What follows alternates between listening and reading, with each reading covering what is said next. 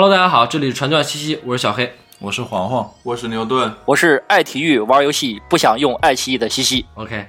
呃，最近我们在抖音上看到一条视频啊，然后最近也是很火，就是爱奇艺的一个 CEO 他说了一段言论，大概意思呢就是说他认为电子竞技不是体育，而且他也坚决反对。呃，就以任何一种形式，就是把它划入体育这个范畴。嗯然后大家如果对这个视频感兴趣，可以去抖音搜索这个关键词，搜索一下爱奇艺体育，就能出来这条视频。然后我只是在这里就先跟大家简单复述一下。然后我们针对这个视频，其实有还是有挺多想法的吧。就首先就先跟大家聊一聊，我们怎么看待这种言论。嗯，西西是怎么看待这种言论的？就他说的这段话，啊，就是这个 CEO 的发言，我是完全完全的不认同的。哎，怎么说呢？就是他说的那句话，就是他是在一个参加体育峰会的时候说嘛，说他坚决反对这个电子竞技是体育项目，但是我就认为这个体育跟游戏啊，或者是跟电子竞技是完全不可分割的。在我看来，就是体育除了它强身健体的这个层面以外啊，它毕竟也是一个大众很重要的娱乐方式。然后游戏也是一个很重要的娱乐方式。某种程度上来说，我我这么说吧，就是你说，比如说你你你看 NBA，它一场球可能叫一个 game，然后体育英呃不那个游戏的英文名字也叫 game，然后你不管是体呃就是 NBA 你说 play the game，然后或者是电脑游戏 play the game，其实都是一样的，都是一个玩儿通过玩儿去获得娱乐的一种方式跟途径。从某种层面上来说是这样的，这是第一点。第二点，我不认同他的地方在于，我不太喜欢他作为一个，呃，就是视频平台的这种发言的立场吧。如果你说你是作为一个呃，比如说体育老师或者是这种器材供应商，你觉得啊你很反对游戏，我觉得还有可以理解跟谅解的点。但是他站在一个推广的角度，我觉得就瞬间把这种人们日常生活中很能接触到的非常好的两种娱乐方式，就给它完全割裂开，说是这个就是要要制造之间的对立跟矛盾。我觉得这种发言是让我觉得特别特别差的。而且今天我跟黄哥还简单聊了一下，我我当时就说绝对不相信他能从腾讯嘴里说出这种话，因为腾讯其实在游戏方面它占比是很大的，对对吧？就是你你说这种话肯定是腾讯是不会同意的，他爱奇艺能说这种话，就因为他没吃这碗这碗这块蛋糕，对吧？或者说现在他想吃这蛋糕，想以另外一种方式吃，对吧？我觉得是大概有这个原因，也反向营销吧。嗯 博眼球。嗯对我觉得，因为至少对我而言，我觉得在这个视频出来之前，我不知道爱奇艺还有腾这个体育这个板块，对吧？我也不知道，就是不说，就可能不说球类运动或者其他运动吧，至少电子竞技这个领域的的确确，爱奇艺体育是颗粒无收，可以这么说。反正是咱们从咱们的角度来讲，咱们没有感知到，对对吧？因为我是会去看电子竞技的嘛。是，嗯嗯。而且我觉得很重要的一个点就是他自己也说，他不承认亚运会的这种，他说的原话是说的是亚运会，因为之前王呃英雄联盟是在亚运会作为这个表演项目，嗯，呃进行了一这个表演赛嘛，然后最最后中国也确实拿到了一枚金牌，但他的话就是说，即使是你在亚运会出现，他也不代表他是体育项目，他也不认可你，嗯，对。然后最新的新闻是说，这个二二年的这个杭州亚运会。呃，英雄联盟这个项目已经正式的成为了体育项目了，已经不仅仅是表演项目了。OK，嗯对我觉得这种话就是，就我会很讨厌这个人。首先，我觉得是首先你有什么资格说这话？对就是你是你丫是你丫到底算谁？你丫是谁？他是 CEO，对你就是个 CEO，而且还是个 就是个 CEO。还是一个就是，我觉得就我就让我觉得很反感，真的就本能上很反感这种这种人和这种言论，就是而且你也没有说出，而且哎，他说了一个论点，他是我们先要解释一下他为什么说，因为他后半句也补充了，他认为这是一种不健康的生活方式，嗯对吧？他不他认为不健康的生活方式不应该称之为体育，嗯，他大概意思，我觉得这是他核心的点，是对吧？是，黄哥有什么看法？我我觉得，我觉得我估计应该是他孩子可能前几天跟他说：“爸，我想要去打电子竞技。”然后他爸一气之下就跟他说：“这哪算这哪算什么事业？”然后父子三天三夜没有没有说话啊。然后结果他爸在第一次新闻发布会上就把这个怨气撒向了这个普罗大众。我觉得是大概是这样的原因，肯定就是他家孩子打游戏，所以学习没学好。OK，那西西来揣测一下吧，嗯，揣测一下这个傻逼。我觉得，我觉得那就是他在这个峰会上接受记者采访，他可能被记者怼了，就记记者可能觉得你们爱奇艺体育就存在感特别低，然后也没有拿到什么赛事的版权或者怎么样的，然后可能记者说啊，你可以在电竞领域上开拓一下什么之类的。我的我的猜测啊，有可能会问过类似的话，然后他呢就想说出来，他们说啊，我们爱奇艺体育其实是呃很有牌面的，我们不认为这个东西是体育，所以我们不惜的去要这种东西的转播权，就是这种感觉。啊，然后再再有一点就是他，因为他当时说的是电子竞技不是体育，但其实电子竞技大家都知道说的是就是整个游游戏行业游游戏领域的事儿啊。他后面的解释就是我觉得凸显了一个问题，就是他说这种电子竞技不健康，就是凸显了一个问题是什么呢？就是他们这这一批人，或者说我觉得有很大一部分人对于这种游戏行业的一个误解吧，就是他们认为。还是受那种传统观念的影响，就觉得游戏是毒品，对他他们认为这是电子海洛因，这是认为这种会毒害青少年，认为这种是不健康的生活方式。嗯，这也其实正是游戏包括电子竞技想要发展更好的去推广开来的所谓的一种阻碍吧。对，因为今天我也去简单查了一些资料啊，然后就是去查了一下竞技体育的定义。嗯，就从定义上来说，它中间有一句话，我提取一下啊，就是它叫充分调动和发挥运动员的体力（顿号）、智力（顿号）、心理等方面的潜力。电子竞技有体力啊，对，而且我也累，也有智力。对我就是说这意思嘛，就是他可能觉得从他片面的角度来说，他觉得你调动不不来体力。对吧？你确呃，咱们不纠结，就是啊从你跟篮球或者说跟这些大运动的比，它确实是你用的体力，或者说你要你要想要去健身这种方面方式会少。但是我的意思是说，其实他在打游戏，他骂人他也骂的累，对他我骂人他也骂的出汗，费嗓，费嗓，因为费嗓肺活量我还得练，就主要是对于这个智力和心力方心理啊方面的一些考量，或者说对他对这些方面的一个要求，嗯，其实会更重，而且从电子竞技的角度来说是不太一样的要求。电子竞技还有战略，我觉得这个某种程度上来说，我觉得还挺像下棋的。下棋也是体育运动呀，你为什么说这个被这个操作一下键盘，对，操作一下鼠标，就不是了它就不是呢，对吧？它它也是在搞一个战略，也是在下一盘很大的棋呀，对对不对？因为就像我打 CSGO，或者咱们之前也都打嘛，嗯，对吧？我就能感觉到，就 CSGO 其实就是一个，其实首先是一个难度非常高的游戏，就它需要你长时间的去训练。你要如果想打得好的话，需要长时间训练去练习，反应啊，对。拔枪速度呀，对，然后包括你扔那些投掷物，啊包括那个羽毛线，你怎么拉枪，怎么急停，战略是对，是战略跟队友的配合，这些其实很多维度上都和现代体育是很像的。对，有些对吧？包括策略上的东西，只不过他换了一种，他只是把这些东西搬到了屏幕前面，嗯。编到了游戏里面，嗯，对吧？只是换了一个平台，这是我的感觉。对，而且今天其实黄哥也提到了，我们之前呃几年前呢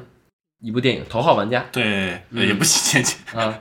几年前，两年前，两年前，嗯，大概是吧，不重要，反正就是之前的一部很火的一部电影，就是讲这游戏的《头号玩家》的电影。嗯，它实际就是描绘了一种未来的景象。我觉得其实未来很有可能会变成这样，而且我觉得从我角度来说，我觉得大概率的。嗯，就它未来其实也会演变成是一种身体和精神上的一种结合。嗯包括其实现在已有些游戏已经做到了，只不过没做到那么极致嘛。对吧？就像任任天堂的一些游戏，体感游戏，它完全能做到这个。当然我知道他他说的是电子竞技，但是为什么未来这些东西绝对有可能变成电子竞技，对吧？我说的极端一点，我今天也跟大家聊到，就是比如说未来如果疫情或者说其他的一种东西病毒，嗯，发展到很极端的一个一种状态，大家都没法去见面，或者没有办法线下去办这种奥运会了。那比如说像射击、射箭这种项目，有没有可能完全移植到互联网，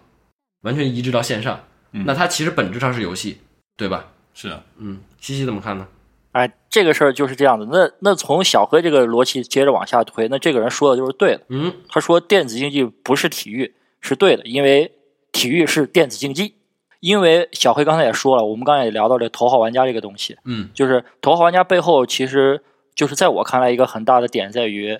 就是人类有可能未来生活中虚拟化的程度会越来越高。对，然后这种呃，因为疫情其实就是一种某种程度上一种体现吧。就是我知道的事儿，比如说就是 F 一，F 一作为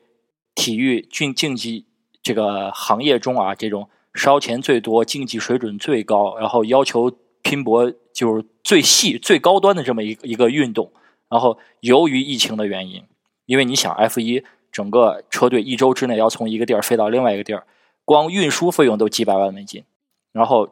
在疫情这么蔓延的情况下，它有有一阵儿是没有办法维持这么样的一个周期跟频率的。然后所以就导致当时那个 F 一的线上比赛一度非常的火，很多 F 一的车队车手在没比赛的时候也去参加了这样的竞技项目。从某种程度上来说，那么电子竞技有可能成为体育竞技的未来的发展跟延续。对，我觉得完全没问题。是啊，嗯，就以后反正现在家里有健身环的人已经越来越多了，对，是，对不对？就是大家也都已经开始，对吧？就玩游戏的时候也已经开始在做一些，对吧？体体育的一些小操作，对吧？以后可能家里有一个健身射箭器、健身篮球，对我的意思就是说，未来这些东西有可能会无限接近于现实运动，嗯，对吧？那它其实这种界限是不断被磨磨平或者说减减少的。那到时候你再去想要去再定义这个东西，就其实就没什么好聊的了，因为它已经变成了一体的东西。是啊对吧？你你要按照这么说，毕竟未来，所以那个人他这么说，啊、情有可原。但我觉得他还是对游戏还是个傻逼不了解啊。对，呃，是是不是傻逼这个事情，我觉得别人是 CEO，咱们骂他也没有什么关系啊。对他就是个傻逼。我们不去妄加评判这个人是不是傻逼，只说他这个言论是傻逼。而且我们再再稍微宽容一点儿，我们甚至愿意承认他的这这个发言是有一定时代的局限性，因为因为他的成长周期可能是没有电子游戏、电子呃竞技这种东西，是没有这个东西的陪伴，然后他理解不了这其中的好优点，甚至从积极正向的角度去看待它。但是说实话，哎，这我又突然想想起来一点，如果真的很想喷他这个人是傻逼的话，主要是觉得他，我主要讨厌的是他这个说话场合去提这个问题。对，是有一点，因为因为你在一个体育年度峰会上，按理来说是一个很好的契机，让电子竞技跟体育更好的去结合，然后结合现在年轻人的喜欢，结合体育的发展。也许年轻人没有那么喜欢那些传统的体育竞技项目，你可以通过这个契机，让这两两者更好有机的在一起，拉拢吸引年轻的受众群体的同时，来体现体育的魅力，也可以让一些老一些的人更好的去了解电子游戏的魅力。这是这么好的一个机会，搞一峰会，你发这种言，我觉得就很就很差，你知道吗？西西，我觉得这个说的非常好，非常的公正公平，有没毛理有据。而且刚才西西提到一点啊，就他提到 F 一的时候，我想到了，嗯，就其实比如说像奥运会里这些项目，我举几个例子啊，F 一。呃 F1 一可不是啊，不就是赛车或者呃赛车好像也不在。你你想说什么呀 就比？如说一些，我我举几个例子啊，比如比如赛马这个在吧？有没有？就是骑马马术有没有？那叫马术，马术赛马。马术有没有赛马？那是香港的博彩项目。赛马是二胡，赛马不是不是马术有吧？马术击剑有吧？射击有没有？嗯对吧？这些项目还有或者还有其他很多项目，它都属于成本极高的，嗯对吧？就是你要去参与它，成本特别高。说话射箭还好，马术是，那反正是嗯是吧？嗯马术。反正比如说，我其实一直都想击剑，说实话，但是你要让我去试尝试，其实这事儿成本有点高，就是你得先得最起码你得报个班儿吧，最起码你得再找个男人。对对，所以我说这个点是什么？电子竞技它实际上是一种很应该是经济门槛儿最低或者说是极低的一种竞技活动了，嗯对吧？所以我觉得它是它在体育里面是有一定存在的意义和价值的，嗯就它让更多人能接触到体育运动或者说竞技运动，而且让更多人能在这个一个大的平台上面有机会展现出自己的特点和天赋，对吧？毕竟有些人的天赋，你说像科比、詹姆斯一样，他们的特特点就是得分，在篮球场上，嗯，对吧？有些人的天赋那就在屏幕前面，我觉得它其实是拓宽了体育的维度，嗯我觉得是这样的，而且而且从这个普遍性，就是说从我刚才说的这个呃经济性的角度来说，它也确实是一个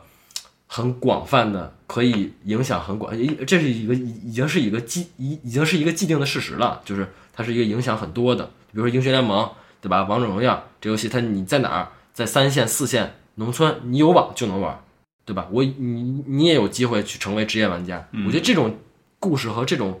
东西是很好的。我觉得是是这这个肯定的，因为就是要更多人参与，我觉得肯定是任何一个活动都会希望的样子，对吧？对就是就假如说以后这个游戏它发展的越来越大，参与的人越来越多，然后那些游戏开发商也能够把这个东西往正道上去引啊，照来了正道的光。对吧？就是大家让大家能够不会说是因为玩这个而耽误了你生命中应该不被错过的东西，那那肯定是好的。对对，而且说回来，其实我们也我们也思考了，说为什么会有就像爱奇艺 CEO 这种声音？因为其实它并不是个例，对吧？就咱们小时候天天能听到这种声音，当然了，对吧？对咱们爸妈嗯我跟咱们说，嗯你这就不不能打游戏了，你天天耽误学习。天天拿这个电枪，对，只要你打游戏就电你 那我拔网线，对吧？嗯，我记得我小时候那会儿，我爸妈就对我打游戏就管的特别严，把电脑加了什么系统锁、密码锁，然后又给房间门上锁，然后又嘱咐我爷爷奶奶不让我玩儿，反正就是想尽一切办法就让我远离游戏这个东西。嗯，现在想想其实还挺可怕的，不过有一个反作用，就是他们越这样，我就越想玩。但是好像咱们咱们里面也，反正我是从来没有想过能成为职业选手。职业选手，对对，那你还是有点距离。对我说我说我从来没想过，你真的没想过？我真的没想过。你们想过吗？你们想过我好像想过，啊？那为什么没有去操作操作一下呢？就是想过，然后试了一下，发现不行嘛，啊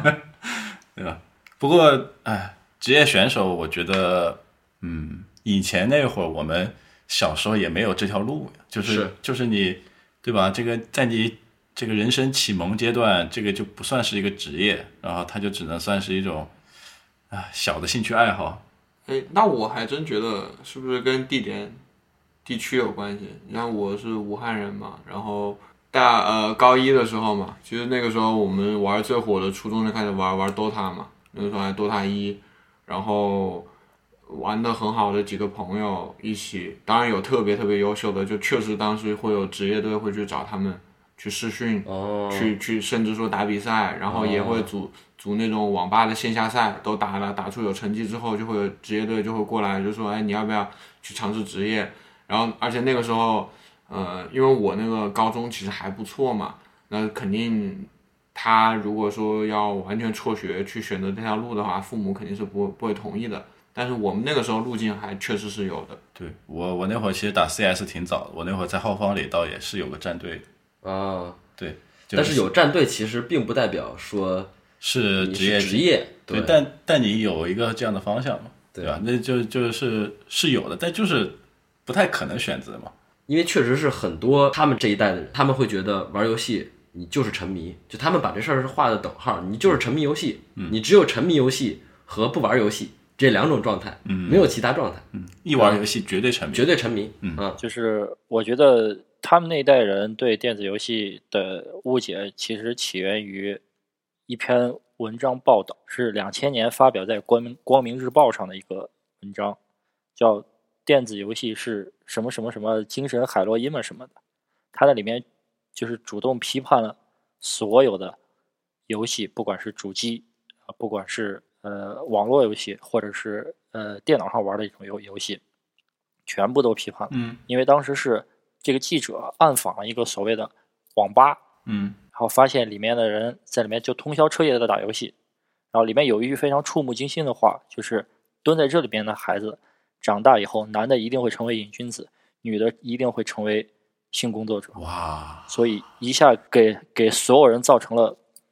特别大的恐惧感，就是尤其是家长什么这这种人，然后对社会上影响观感非常大。大家有机会可以去搜一下那篇文章，就是就是因为这篇文章之后，中国出了这个游戏机的禁令，就是在大陆范围内不允许，呃呃发呃怎么说发售游戏机，然后游戏这个版号不给，啊，就是你你做游戏不给版号，所以导致其实我们九十年代有很多好的这种 IP，比如说《仙剑》，比如说我们最早也做过很多这种三国题材类型的游戏，到那个时间段就完完全断层，然后这个游戏产业再恢复都是二零一四年的事情了，所以导致在这一段就是两千年到一四年这十四年间成长起来的很多人是没有这方面的怎么说感受吧。他们没有刚好世界范围内这十十多年正是游戏蓬勃发展的关键期，而中国大部分人是没有赶上的。还是那句话，就是电子游戏其实跟玩游戏其实还是不太一样，那肯定，那肯定，对吧，牛顿？电子竞技，你说对，就是其实它是两件事儿。我觉得就是人们要把这事儿分清楚，什么是电子游戏，什么是沉迷游戏。因为也确实有人沉迷游戏，嗯，对吧？但有些有些人也是，现在有很多人是靠这个东西吃饭，靠这个东西打职业的。嗯，就是我我觉得是要把这个东西能区分区分开来的。嗯，对，你们觉得是怎么区分这两件事儿呢？沉迷游戏跟那个对你去电子竞技的，我觉得现在大部分的沉迷都是因为社会对他不认同，所以说就是你很容易造成很多负面的影响。你想嘛，就是我一打游戏，别人就说你不行；我一打游戏，别人就说你不行。我以后一旦一个事情做不好了，我就会觉得是游戏害的，是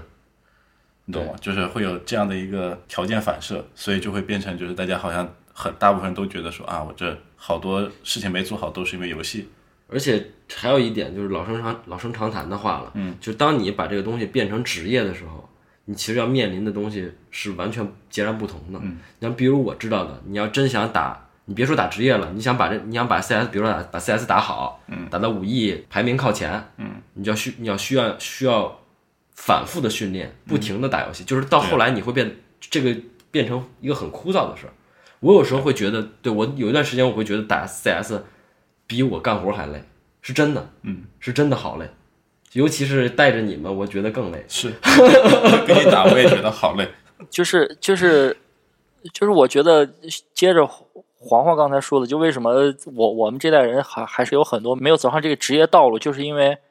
就是自己玩嘛，就是可能玩的也是那种一个很休闲、很放松的心态去去玩玩这个玩这个事儿的，然后人家是真把这个东西当活儿干。然后你就会发现这之间的差距其实是很天差地别。对，当然了，就是你到最后，我不知道英雄联盟，当然英雄联盟你就是靠多练，对吧？我我记得也有点，你也有各种点 点这种东西，就是练你的叫什么那个每秒钟的点击速度、那个操的，我我不重要，我有点忘了。就反正比如说 CSGO，我知道的就是你们比如说每天要打，有些职业选手每天打几千个 BOT，然后练身法，就是其实那些东西是很枯燥的，甚至比咱们做的大多数工作都要枯燥。对啊，但是你就要通过那样的训练和那样的练习来保持自己的竞技状态。对。就那个东西是真的不是大家看到那样，就不是说对也不是人人都受得了的。对，我觉得这就是可能电子竞技和沉迷游戏的一个区别。就像就有些时候我也在想这个事儿的时候，我也换位思考，嗯。就说那如果我的孩子或者说咱们的咱们的孩子，听起来有点奇怪，就是咱俩的孩子，呃 咱们一起的孩子，就咱们一起的孩子，就是如果说他想走电子竞技这条路，嗯。或者他打游戏，那咱们会有什么样的一个劝劝他吧，就跟他说这条路真的不是那么好走。走？对对，但是他，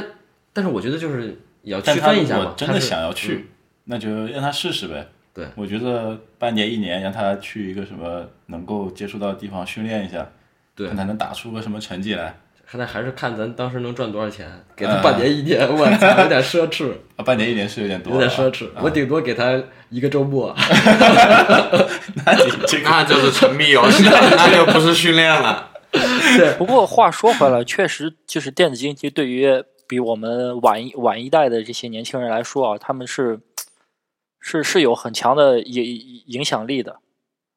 就是比如说，其实我看到过很多的例子，就是就是小孩喜欢游戏，比如说他打游戏，他看直播，然后他就想走上这条道路。我甚至就是看到过有些家长，就之前网上看到一个帖子，就家长求救，就是说我孩子十三四岁，完了就是特别喜欢玩游戏，然后就是想，就是他说他想以后靠这个为职业吃饭，然后这个这个家长就很心急，就是说我怎么来，就是在网上发帖说让看大家有没有什么办法能劝劝他孩子，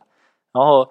就是其实我觉得家长不太了解这个行业，但孩子可能嗯光看见这个这个职业化很光辉的这这一面吧，但其实有一句话说的就非常好，就是其实电子竞技的这个成才率很低。对我记得有一次 P D P D D 的那个直播，他说过一个事儿，他自己不是做战队嘛，做那个撸啊撸的战队，然后就是说到就是说，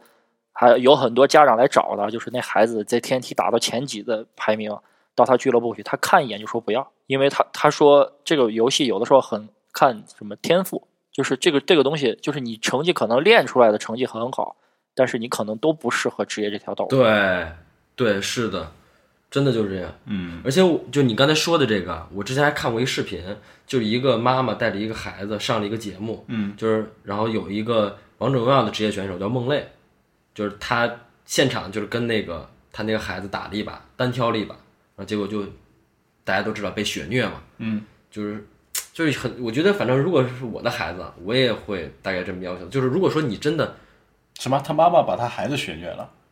不是梦泪那个职业选手把他孩子就他哦就是他妈妈带到那个节目上，然哦后那个孩子也知道自己确实可能不是这块料，大概是这个故事嘛。对，反正如果是我的孩子啊，就刚才说回来，我觉得首先如果你要觉得你想走这条路，嗯，我必须要能看见你有天赋，你有成绩，而不是说你就只是喜欢玩这东西，对吧？因为就像咱们刚才说了，这差别很大的。再接着刚才西西说的，我觉得就成才率很低这件事儿，就是因为它的门槛儿低，就太多人去从事它，嗯，对吧？嗯，你比如说你王者荣耀这游戏现在我不知道我不知道具体数据啊，几千万人或者上亿人玩儿，那你从这里边儿你你要成为 top 那几个，当然更难了，因为样本太多了。但比如说你要是打高尔夫，我我随便说啊，比如比如说马术，像咱们刚才说的，其实玩这些东西很少，为什么呀？因为阶级就已经把这些运动画出来了。就你我我说直接一点，你马术这种东西，你你是一般人能玩的吗？当然了，如果你要打高尔夫，其对实你马都买不起，你玩玩对！你你你相反，你要想你要是你要是从概率上来说，你更应该去玩这种运动，对是对吧？你但凡还玩的不错，你有机会就就好像就好像打高尔夫，其实并不在于你球技有多好，它的门槛在于你到底有没有几千万的生意，啊。对吧？你只有有只只只能有几千万的生意，你才会打高尔夫。比如老虎伍兹还是叫伍兹吧，是吧？泰戈伍兹啊、泰戈老虎伍兹，对，没那问题那。人家还是很厉害的，但别人就是出身，对吧？也也牛逼。对啊，对，反正是这意思。打高尔夫球现在来看已经不算很贵了，然后想把高尔夫球打好，其实最重要的是腰上有劲儿。嗯反正反正我我这反正我这家庭我没打过，你没打过，没打过。你肯定打过。我真没打你去掉过什么那种什么地方旅游，他肯定有个什么项目需要你打个高尔夫。我真没打过，你真的没打过，给小黑安排了，下回我请他去度假山庄打一回高尔夫可以对吧没问题吧？没问题。反正大概就这意思吧，就是嗯我觉得我们今天核心点，反正就是说，因为我觉得其实聊的这个话题，它已经是个既定的话题了。就这个话题刚开始的时候，我们的我们的观点就已经很清晰了，而且都不需要我们观点。我们觉得就是他这种就是爱奇艺 CEO 这种言论，就就明显就是扯淡，bullshit。找骂。对，就是明显的，就像牛顿说的，就博眼球的东西，就是我们没有必要，我们也没有想花大篇幅去跟大家说，那为什么说那电子竞技是体育，对吧？我们也其实逻辑上能搬一些很多数据啊，或者说引引言来去说这事儿，证明它是体育，但我觉得其实也没什么意义。对，我觉得他最大的问题就是他没有想着去拥抱未来。对，就是我 we will see，嗯，对吧？就是未来这个东西一定是趋势，而且就是很就像很多观念和正在流行的东西一样，就是你改变不了的，有可能咱们都不喜欢，比如零零后的东西，但是它就是会成主流，那你又能怎样？你要拥抱未来。对，这就是时代就在发展，就在快速发展，对吧？未来体育这个概念会被无限的扩充再扩充，对吧？谁知道会扩充成什什么样子？现在它只是把电子竞技包含进去，未来有可能把啪啪啪也包包含进去。那我有可能，我就是大胆一点，是啊吧？，可以。是吧？不是未来把啪啪啪包含进去，啪啪啪过去就很很重要，只是现在突然这个东西关键又保守了起来，我觉得。是我其其实我觉得像体育就是啊，体育我觉得好像我记得很早之前，体育是一种筛选所谓的战士的一种、啊一种那个环节，，OK，就好比一个国王他办一些赛事，嗯，然后让一些强能壮士过去比，比完之后、最强的那个人最后可以就就类似于像古代的武状元，是对吧？所以体育已经从以前的一个战争的一个行为，现在已经变成了让大家能够带来娱乐的一个行为了。大家其实本身观点就很鲜明，然后只是想借着这个事儿，觉得我觉得有必要，我就从我个人角度来说，我觉得有必要给游游戏一定的洗白跟辩驳吧，因为很多人还是不太了了解这其中游游戏的魅力跟好处吧我。觉得这期咱们其实可以给爸妈听听。嗯，有道理，有道理。行，那我那我们这期就先这样吧。然后还是欢迎大家给我们评论和留言，啊告诉我们你们的想听的话题和对于内容的建议。然后我们的节目呢是在每周三固定更新，然后会发布在喜马拉雅、荔枝、呃苹果的播客，还有现在小宇宙啊。那这期就先这样，大家拜拜，祝大家游戏以后玩的开心，拜拜。拜拜拜拜。大家再见。拜拜拜拜拜拜。